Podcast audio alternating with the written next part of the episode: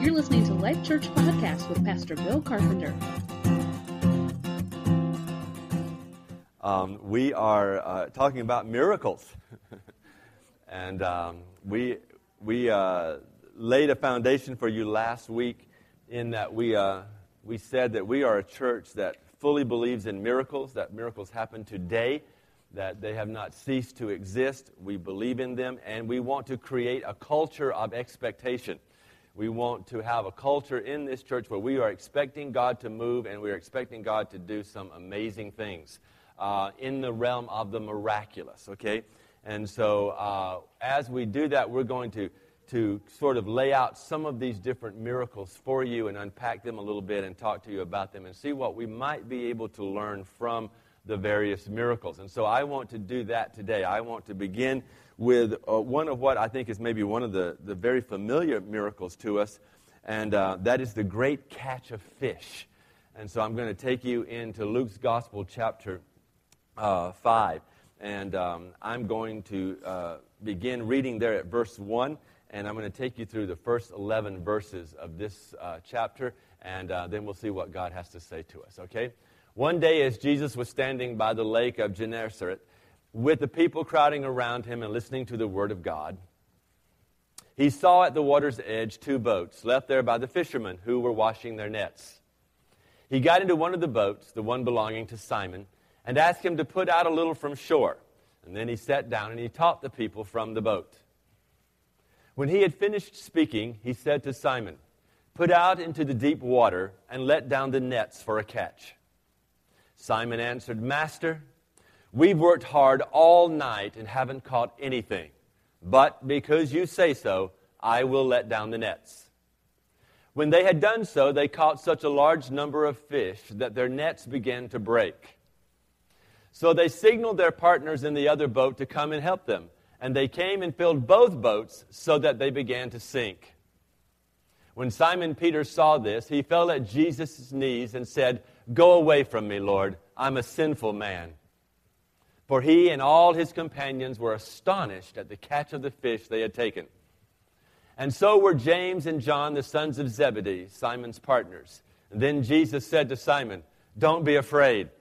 From now on, you will catch men.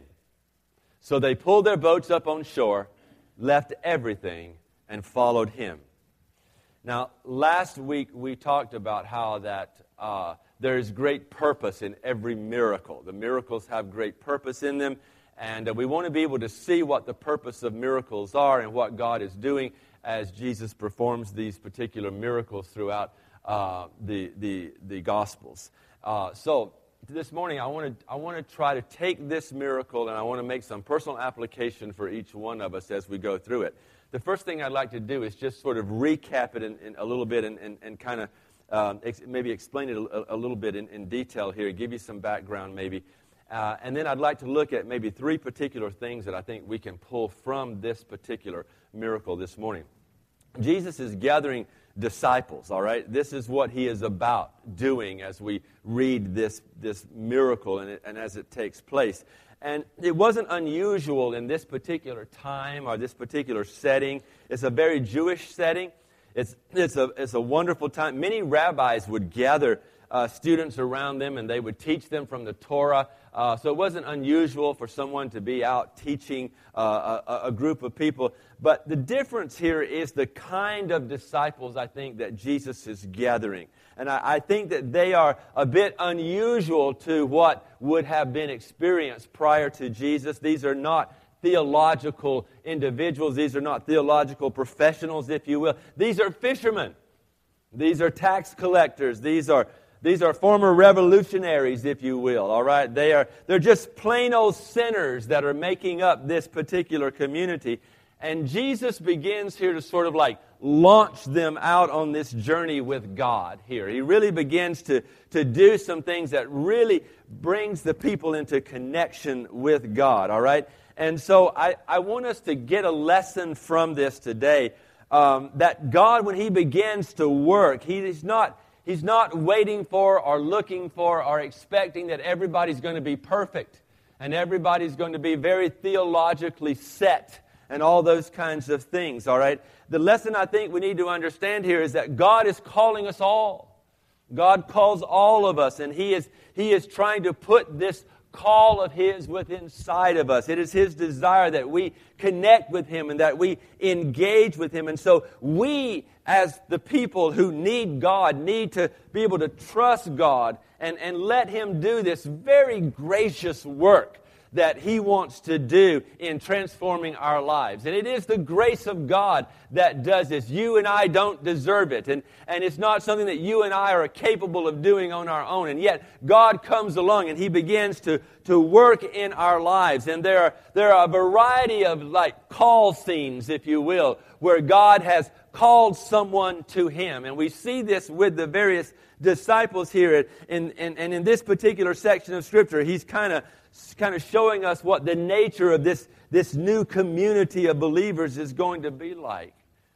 And, folks, it doesn't shun the sinners. This, this community that Jesus is calling people to, it, it invites them in. It, it, it allows them to meet with God and receive healing and, and to receive forgiveness. Even the miracles that we see here uh, they, they, they identify Jesus. And he, he therefore then identifies with the, with the people. They, they open eyes. The, the miracles allow people to see Jesus in a, in a deeper way and, and, and, and in a more dynamic experience. Here's the thing about Jesus is that he attracts people that are needy. Jesus doesn't attract perfect people. And we all know that perfect people really aren't perfect. They think they are. But because they think they are, they don't think they need Him or any help or, or that they have any, any need because they are perfect. But the people that Jesus is attracting, the people that are on the side around this lake and who are waiting to hear something from this teacher, from this, this, this, this rabbi, if you will, so to speak, they are realizing that there is some need in their lives, and, and they, they understand they're not perfect. And Jesus is coming along and, and he's teaching and he's doing these, these miracles. And this one is very powerful in what it speaks to the people, what it says to, to these men who are, who are trying to figure out how they are supposed to follow him. Jesus has already healed Peter's, uh, Peter's mom, and, and he's, he's done some stuff around them, and they've heard him teach already. And now he's out here on, on the side of this lake, and now these people are gathering around him in, in large crowds. They're looking for something, they're expecting something, and so Jesus needs to speak to them, and, and he, he notices the boats, and he notices one in particular, which happens to be Simon Peter's boat. And so he says, Hey, and Simon Peter's over there, and, and these, these who have, have sort of uh, you know, touched elbows or rubbed elbows, as you say, with Jesus a little bit here already. They, they, are, they are there. Simon's just working, cleaning his nets. They have, the Bible here says that they fished all night. They went out in the night and they fished. They dropped their nets and rolled them in and dropped their nets and rolled them in and dropped their nets and rolled them in and they caught nothing. But here they are now and they're tired and they're cleaning their nets and these people are all gathering around and they're there and they're looking to Jesus and the people are looking to Jesus and Jesus says to Simon, he says, "Hey, let the boat go out a little bit." He gets in the boat and Peter lets the boat go out. Peter has no problem obeying him. Peter actually calls him master. He has no problem seeing him as one of authority. Yeah, I'll, I'll, I'll let you out. He obliges him and he lets the boat flowed out a little ways, and it's a, sort of like a natural amphitheater then at that point. The, the water carries his voice in. All the people can hear him well. It's really quite a smart move, creative move on the part of Jesus. And he begins to talk to the people and teach them.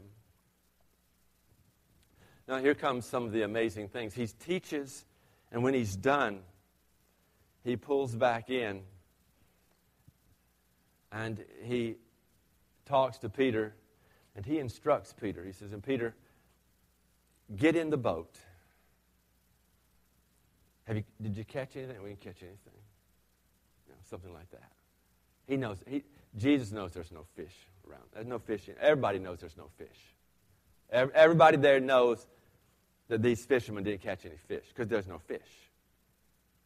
Now, that's, that's a very. Would you want to come home with no fish, Pastor? If you're a visitor today, this is Pastor Dave St. Graven. He is a fisherman. He, I mean, he likes to fish a lot. Uh, the thing is, though, he does not like to come home empty handed. No, he would not like to come home and look at Jen, and she's got the frying pan hot and, and it's waiting, and she's expecting to cook some fish and, and feed Liv and Jada, and he has to come home and he doesn't have anything. That's not a good, that's not a good moment in the St. Graven household. All right. This wasn't a good moment for the fishermen. All these people are gathering around. I, and, and, you know, I try to think, what would Peter be thinking? What would he think like? And I, I, my hunch is Peter would be thinking, great, all these people show up here today. The one day I don't catch any fish, they all show up. You know, my reputation is gone, it's sunk. I'm not a good fisherman. And so he's there, and the other fishermen are there, and they're cleaning their nets. And Jesus tells them this, and, he, and now they, he, they obey Jesus and, and they, they let him go out in the boat and let him talk to the people and teach and all of that. And then he comes back in and now he says, Now, here's what I want you guys to do. You get back in your boat, Peter, and go back out there and drop your nets over on the other side. And Peter says, Well, Lord, we fished all night. We didn't catch anything. We, we didn't catch a. And you know, Jesus is standing there. He's already told him what to do. And he has been recognized by Peter as master.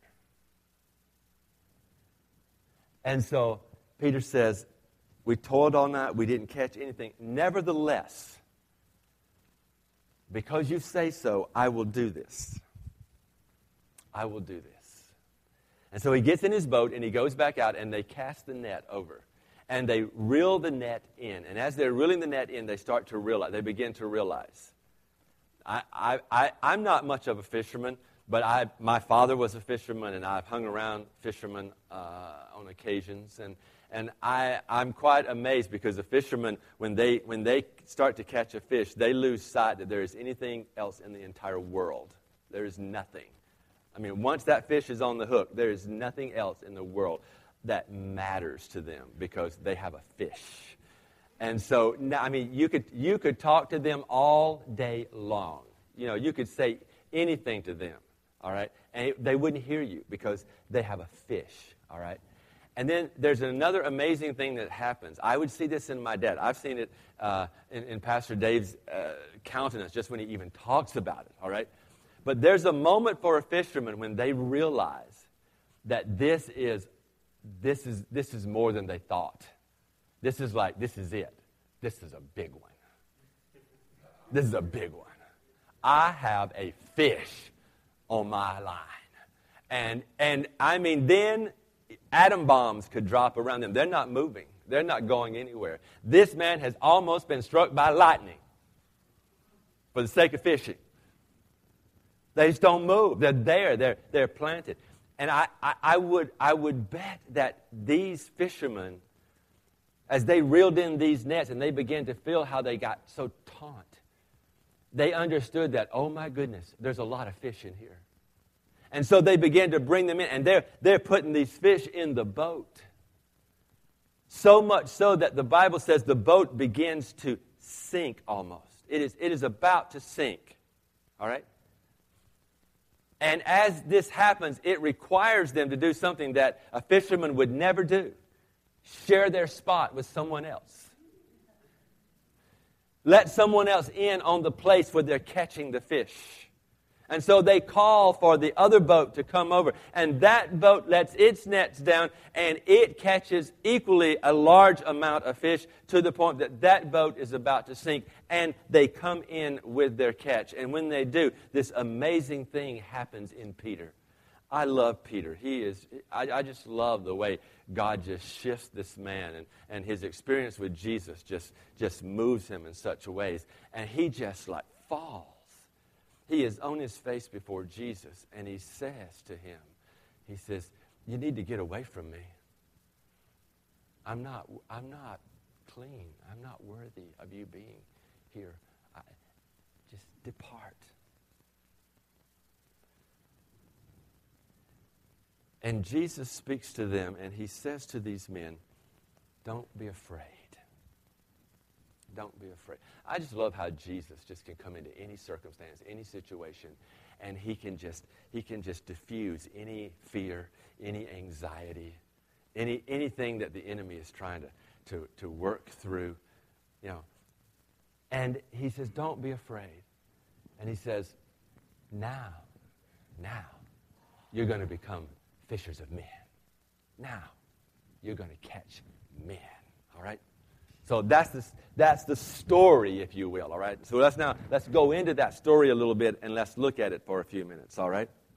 And I want to, I want to tell you that I think that this is a point where Jesus really calls into these men's lives and, and asks for them something, he demands, if you will, something more from them than, uh, than what even they would have expected. And I think that we can learn from that as well. And I think he uses the miracle in such a powerful way uh, in, in this process of calling these men to him, all right? And so the first thing I want to say to you that I think we need to learn from this is that, that this kind of call from God, this, this call that Jesus makes upon these men, and I realize that he's calling these men in particular to ministry, uh, to, to establish and build the church in the New Testament, but I think he calls all of us to be disciples and to build his church in the earth. So I realize that these men are called to some very specific things uh, that they are, they are going to do, but I believe we're all called to build the church. And so I want to ask you today to look at this and make some application for yourself here. I believe there comes a point in our lives where God de- demands a greater commitment from us. All right? I believe He just demands a greater commitment from us. I, I believe that, that Peter understood that, that he needed to follow Jesus in some sense. But Jesus says to him, I, I want you to take me out there and let me teach these people. And then he comes back in and then he says, Now I want you to go out there and I want you to cast your nets. Go out into the deep water. All right? He's asking this man to do something that requires some level of trust and commitment that I think is quite deep. All right? And I want I'm just playing with that word a little bit deep. All right? I believe there is a, a, a deeper or greater commitment that Jesus is trying to get. He's trying to pull it out of these men here. All right? And I want to challenge you and I because I think sometimes we hear the call of God and we hear God calling to us to launch out deeper, to go deeper with Him, to go, go further with Him. And, and when he does that, we are tempted to compromise our obedience to him, just as I think we see Peter struggling here with this. Lord, I've already been fishing. And here's the amazing thing about this particular situation is you've got a carpenter telling a fisherman now how to fish. That's like me telling Pastor Dave, let me show you how to fish. Let me, let me tell you what to do when I don't know what to do. But Jesus says, Peter, this is what you need to do, and you'll catch the fish. All right, so you need to go out and you need, you need to launch in deeper, deeper waters. And so, and you got to understand here, Peter is a, he's, a, he's not just a fisherman, he's a, he's a veteran fisherman, all right? And, and let's try to, to paint the picture a little bit here. I would dare say that there were friends of Peter co workers of Peter who were saying, Peter, you're not going to do that, are you? Are you really going to do that? Why would you go back out there? You've been out there all night. And then some other friend who chimes in and says, Peter, he's crazy. Don't do it. You already washed your nets for crying out loud.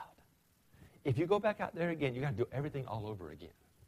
To have to wash your, all your nets again and clean up the, the boats and everything again. Don't do it. There's something in Peter that he knows that he has to do this.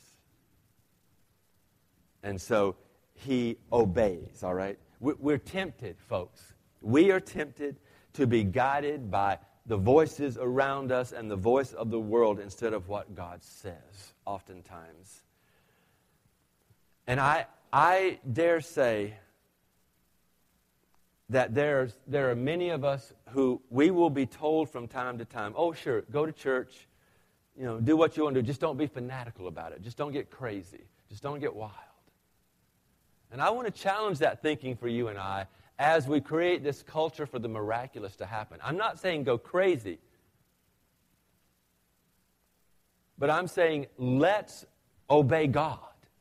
Let's do whatever it is God is saying for us to do. And let's, let's block out those voices of the world that says, oh, you shouldn't do that. Oh, don't, don't do that. You know, that, does, that doesn't make sense. That, that isn't logical. God isn't always logical in what He asks of us and what He calls us to do. It didn't make sense to Peter that he would go out after he had been out all night. This wasn't, the fish were not there. He'd already found that out.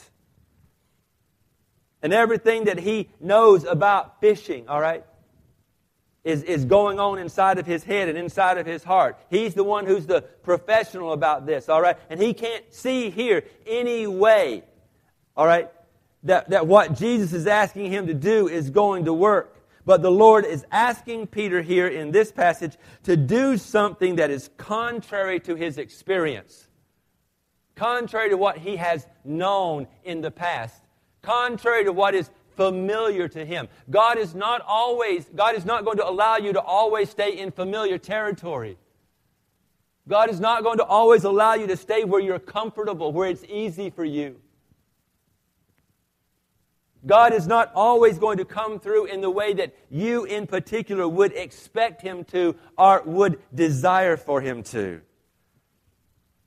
And He's, in effect, asking Simon Peter to try again, even though he failed the night before. And I would challenge some of you there may be some places where you have previously failed or you didn't it didn't work the way you thought it would or you didn't get the results you thought you would have gotten. But maybe God is telling you to do it again. God wants you to do it one more time. And I think this is an important lesson for Peter for the future because I think it's going to help him to not to allow past failures to keep him from serving God. And we're going to see that as we get further along. But we're tempted to, to be guided by our circumstances instead of what God says. And I want to challenge us today as we work and toil in this vineyard that God has given to us, that we not live out of our circumstances, that we not live out of what we have been experiencing before. Because Simon's answer to him is, We toiled all night and we caught nothing. But I'm going to do what you say. And, and, and this reply that, that Peter gives sort of communicates that, that, you know, hey, me and my partners, we're dog tired. That word used for toil there, that, that means really hard work. What Peter is saying is, is Jesus, we worked really hard. We worked really hard. And please understand, I've heard some, some of you, some of you have come to me and said, said the same sort of thing uh, to me. And I said it to you. I'm like, man, we worked hard. That, that was really hard. And sometimes we got some good results, and sometimes we didn't get some good results. But the point is, is that we don't give up. We do, we do what God is telling us to do. Because sometimes, see, we are tempted to be guided by our fears instead of what God says to us. The fear of failure or the fear of, of not being able to, to get it done or the fear of what someone else is going to think. I mean, I don't know what Peter thought exactly. I, I can't speak for him that way. But I can tell you, as, as, as a man and as, as a human being, if I were a fisherman by trade, if that was my living, if that was what everybody knew me as, and I'm out there and all these people are gathering around, and I went all night, and the village knew that I was one of the fishermen who fished all night, and I came in, and there was not one single fish out there, I would, that would bother me. That would, that would really bother me. I would be worried about what people are thinking. And now Jesus comes over and says to me, He's not, he's not out there in the boat anymore and everybody's hearing him, but he just says to me, Hey, go back out there and drop your net in the deep water. What? Come on. There's some of you in here today, and you are afraid that God is going to embarrass you in front of someone else. That is something that is in your heart. That God will embarrass you in front of someone. And God is saying, I just want you to trust me.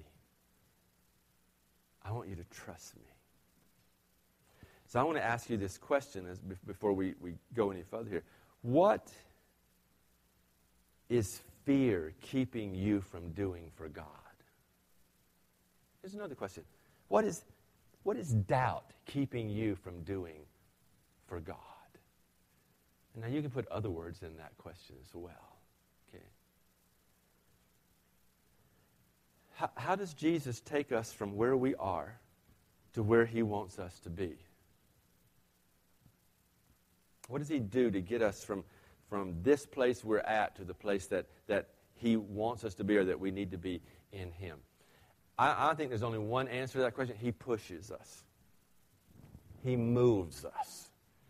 He, he, does what he needs to do to, to get us there. But I believe that, that he, he pushes. And I think he's pushing Peter right now. I think he's really pushing Peter. Peter, go out there and drop your nets. But you don't understand. You're not a fisherman.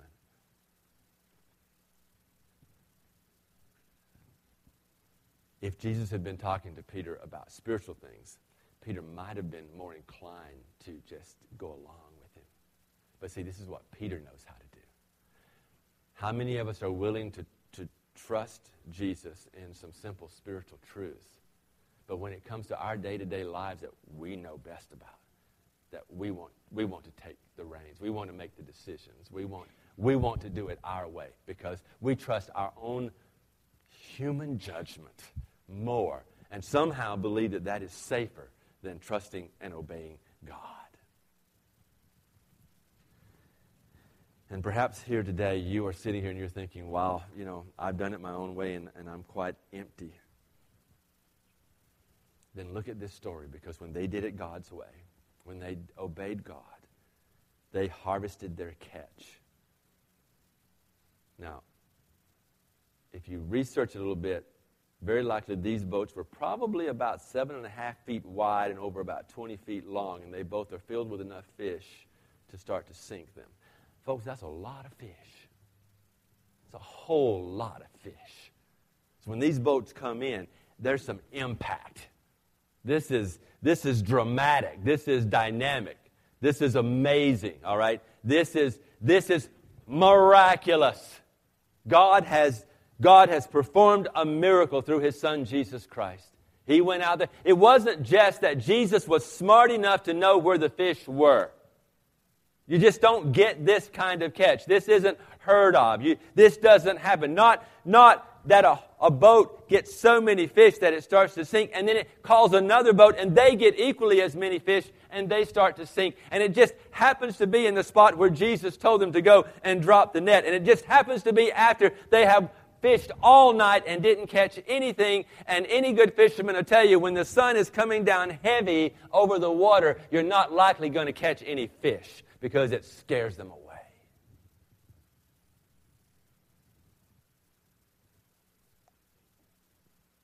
And then Peter says, Lord.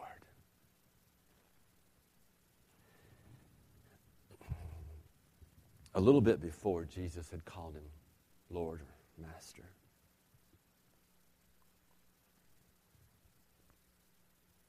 that would have been in verse 5. This is a different word used here. This word means God. It's more like God.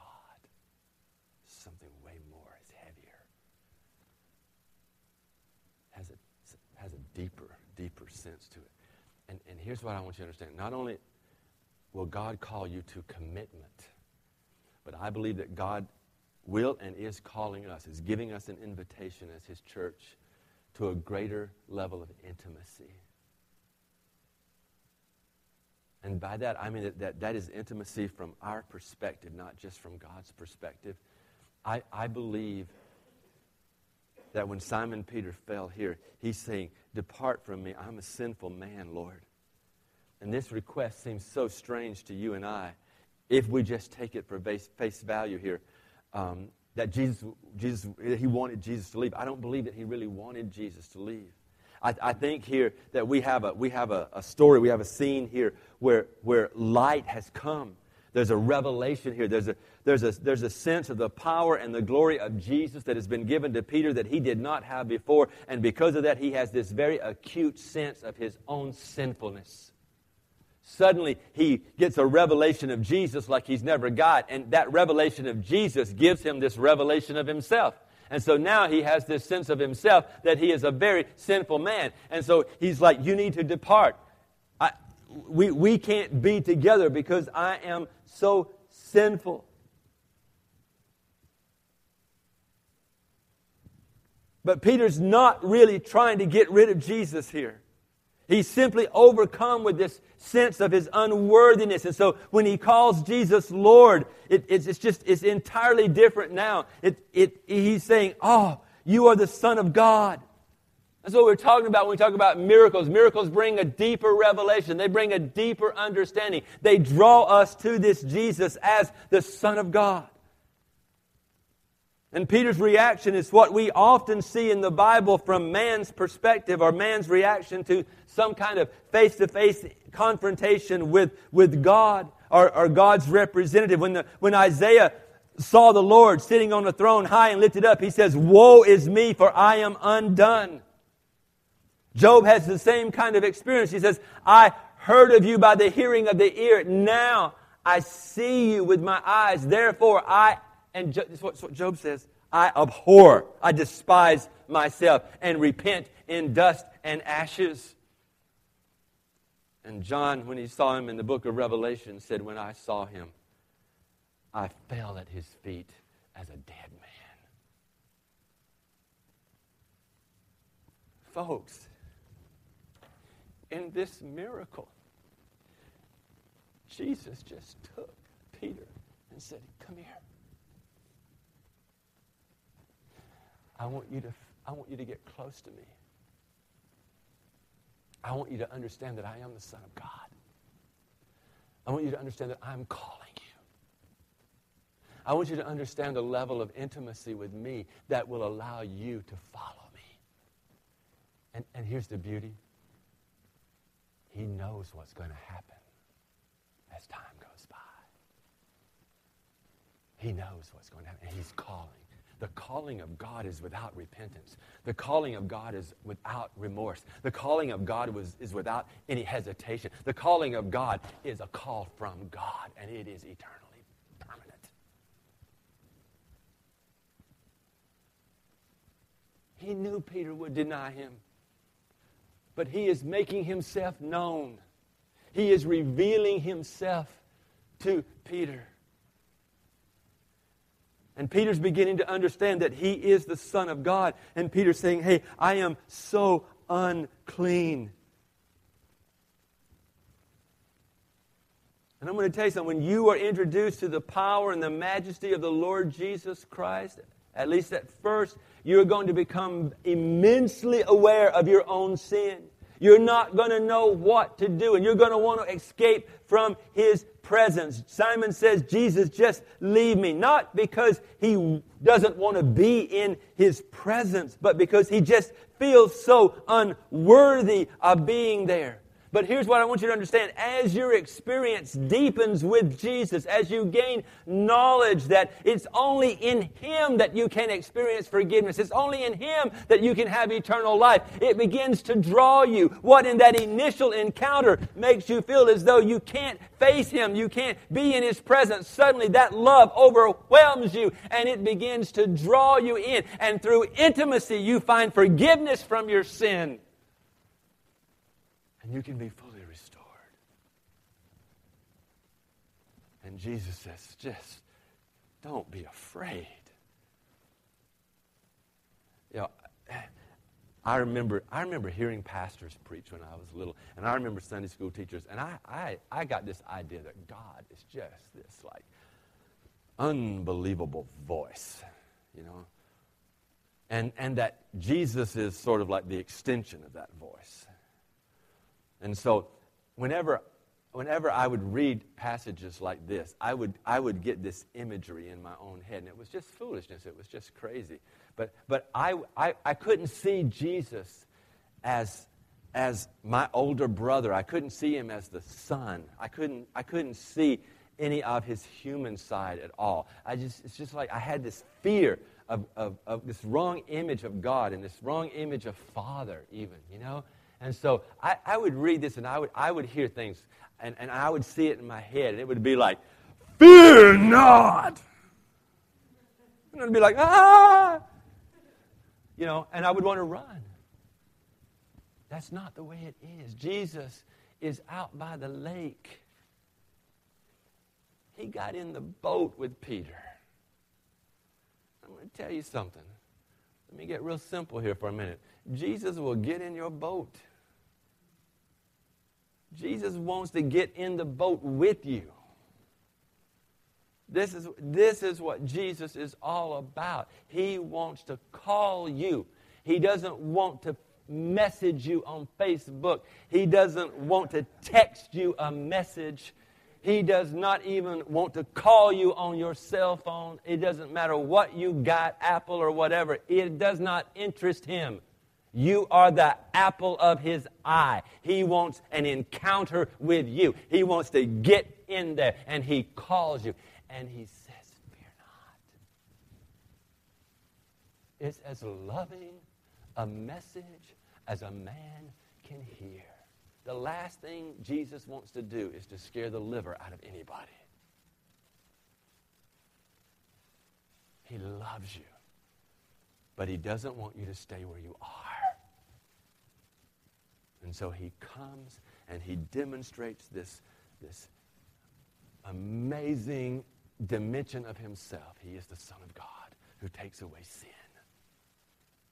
And he reveals himself. And out of that, he calls you and I.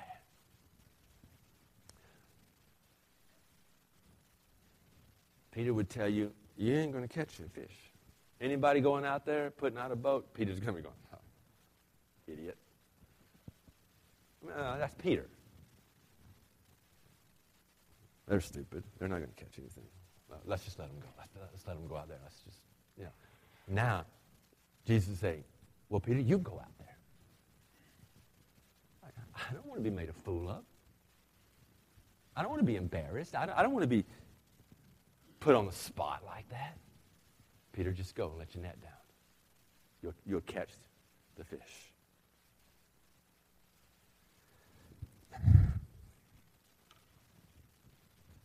After the resurrection, in John 21, deeply anguished because he did not, or because he denied Christ, he did not stay with Christ. Peter went back to his old haunts. he went back to his old fishing spots. If I thought Pastor Dave was in any way um, sad or depressed or not happy, and someone came by and said, Where's Pastor Dave? I said, I would say, Well, have you checked his favorite fishing spot? Because that's probably where you would go. Because he'd want to be alone and he'd want to think and he'd want to fish. Because for him, that's therapy. It's weird.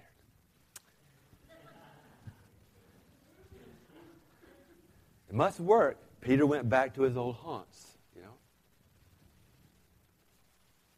Jesus comes and he yells to the guys up on the out in the boat. He's up on the shore. He says, Hey, you catch any fish? Sound familiar? Peter, did you catch anything? No, I haven't caught anything. Put your net out on the other side, you'll catch something. Sound familiar? They put the net out, and the Bible says they caught a catch that just about made the nets break. My goodness. It's almost like a repeat story, isn't it? And one of them gets it. I mean, they don't say it here, but I got to believe there was a little like, oh man, this is deja vu. We've been there before. But instead he says, Peter, that's the Lord. That's the Lord. Says Peter gets his row back on. He jumps out of the boat. He doesn't even wait for the boat to get there, and he gets to the shore. He's standing there dripping wet, but he's right before Jesus. He's standing right in front of Jesus. This is Peter who said, Lord, depart from me. I'm a sinner. He had found intimacy through the forgiveness of sin and his relationship with Jesus Christ. And I want to challenge you that you, you understand today that the miracles, the miracles are not here just so you feel good. The miracles are not here so you get a good catch of fish to eat. The miracles are not, not here just so you can be happy. The miracles are here to challenge you to a deeper commitment that will in turn bring you into a much deeper level of intimacy with the Lord. And ultimately, it will bring you to a new way of life. They were astonished at this catch of fish.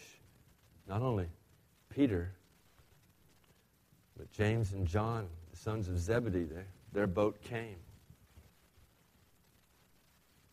The amazing thing here is that God really shifts these men. Now, this word catch used here is translated better as to catch alive. You're going to be catching men. Verse 9, 10, and 11, there he starts to talk about this. These boys get all these fish in. And he says, Don't be afraid. You're going to you're going to catch men. catch them alive. Not like, I mean, the same word is used for someone who would catch an animal for the zoo. Catch an animal alive to be looked at.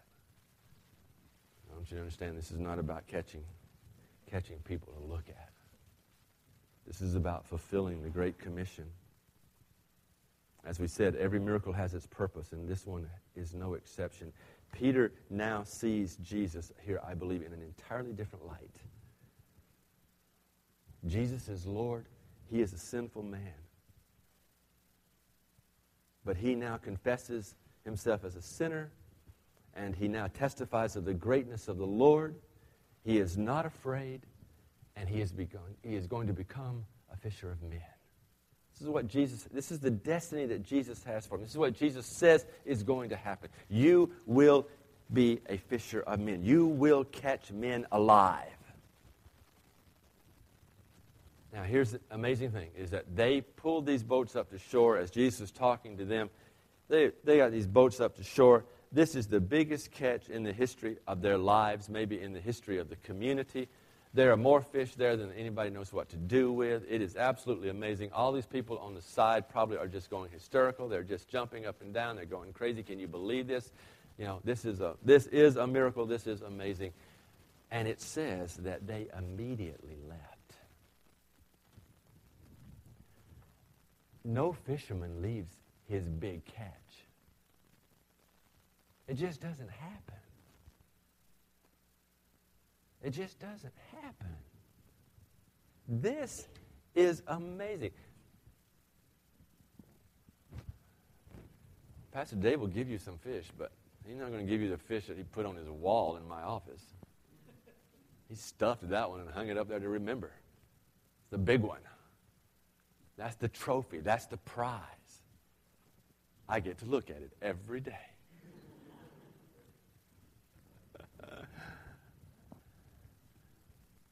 They just, they left. They suddenly see the circumstances, even though they were wonderful, paled in comparison to what God was calling them to. And they just left it. Now, I know, I, I understand. There were people there and people that worked with them who could handle taking care of the fish, and the fish didn't go to waste, and the fish were used, and all of that kind of stuff. But what I want you to understand is that it is implicit here. They left this fishing. Fishermen are kind of like gamblers. They fish even if they don't get anything. And they'll go back and fish again even if they don't get anything. And they'll keep fishing because they always believe they're going to get something. And if they get a big one, then they're, they're going to go right back. They really want to fish some more because they got the big one. Everything in the flesh of these men would say, Oh, look at this. Now we're going to be the best fishermen in the world. The whole world is going to talk about us. We're going to catch so many fish. We're going to have an empire for fishing. It's going to be unbelievable. Look what we can do now, now that Jesus is on our side. No, no, they understood. They understood that this was, this was something way more. This is something way bigger. All right?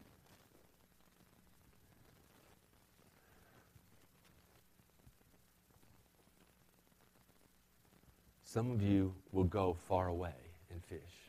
Some of you will stay at home and fish. These men followed Jesus. They left fishing to fish for men.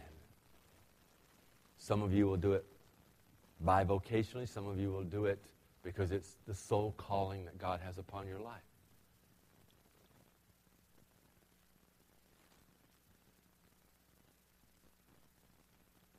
What is, what is our response? This, this morning, I think God is coming to us and He is calling us. He is calling you me, he's calling us, but he's calling you. I think he's calling you by name individually.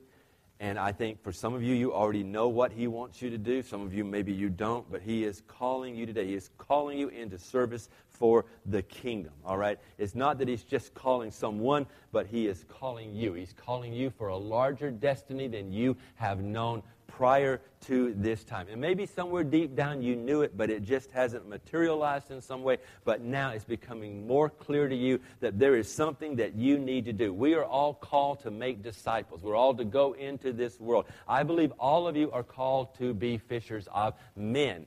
I believe that is the calling of God upon your life. There's some, in some way, in some capacity, you can join in in this work of being fishers of men. I think we can all do that.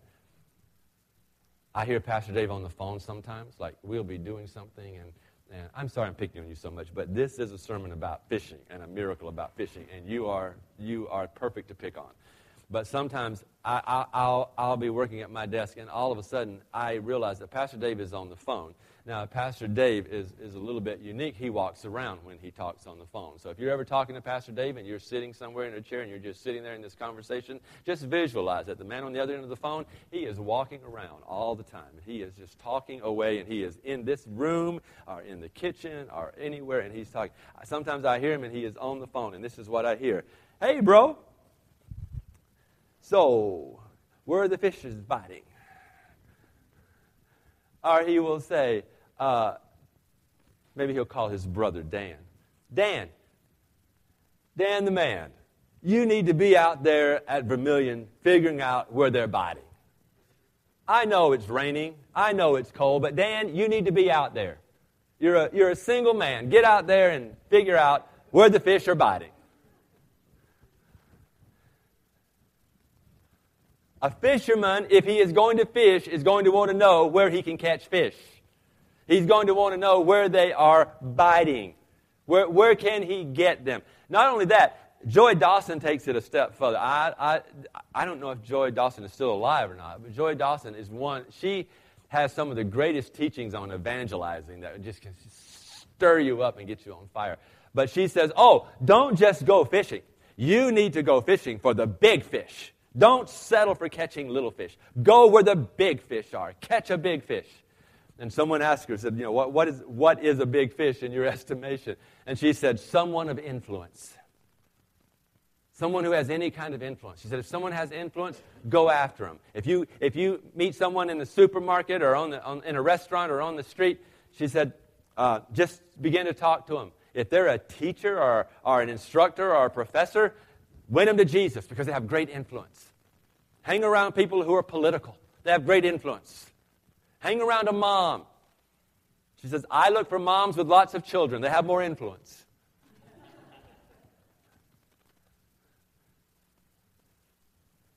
What is she saying? She's saying that what you do has a ripple effect. Twelve men called by Jesus by themselves could not turn the world upside down. But when each of them won one, and that one won one, and another one, another, and another, and another, it turned the world upside down. So as God begins to perform miracles among us, the intent is not to run you away. It's not for you to look at that and say, oh, wretched am I. But it is for you to realize that He is the Son of God. He takes away the sin of the world. He has cleansed you from your sin. And the purpose of that is that He might then call you in some capacity. And that calling is yours, and it is irrevocable. It is with you. You cannot get away from it. You cannot run from it. And so, whatever that call is that God has upon your life, He wants now, through intimacy and relationship with Him, to establish that and allow it to flourish. And as it flourishes, God will use you in great and wonderful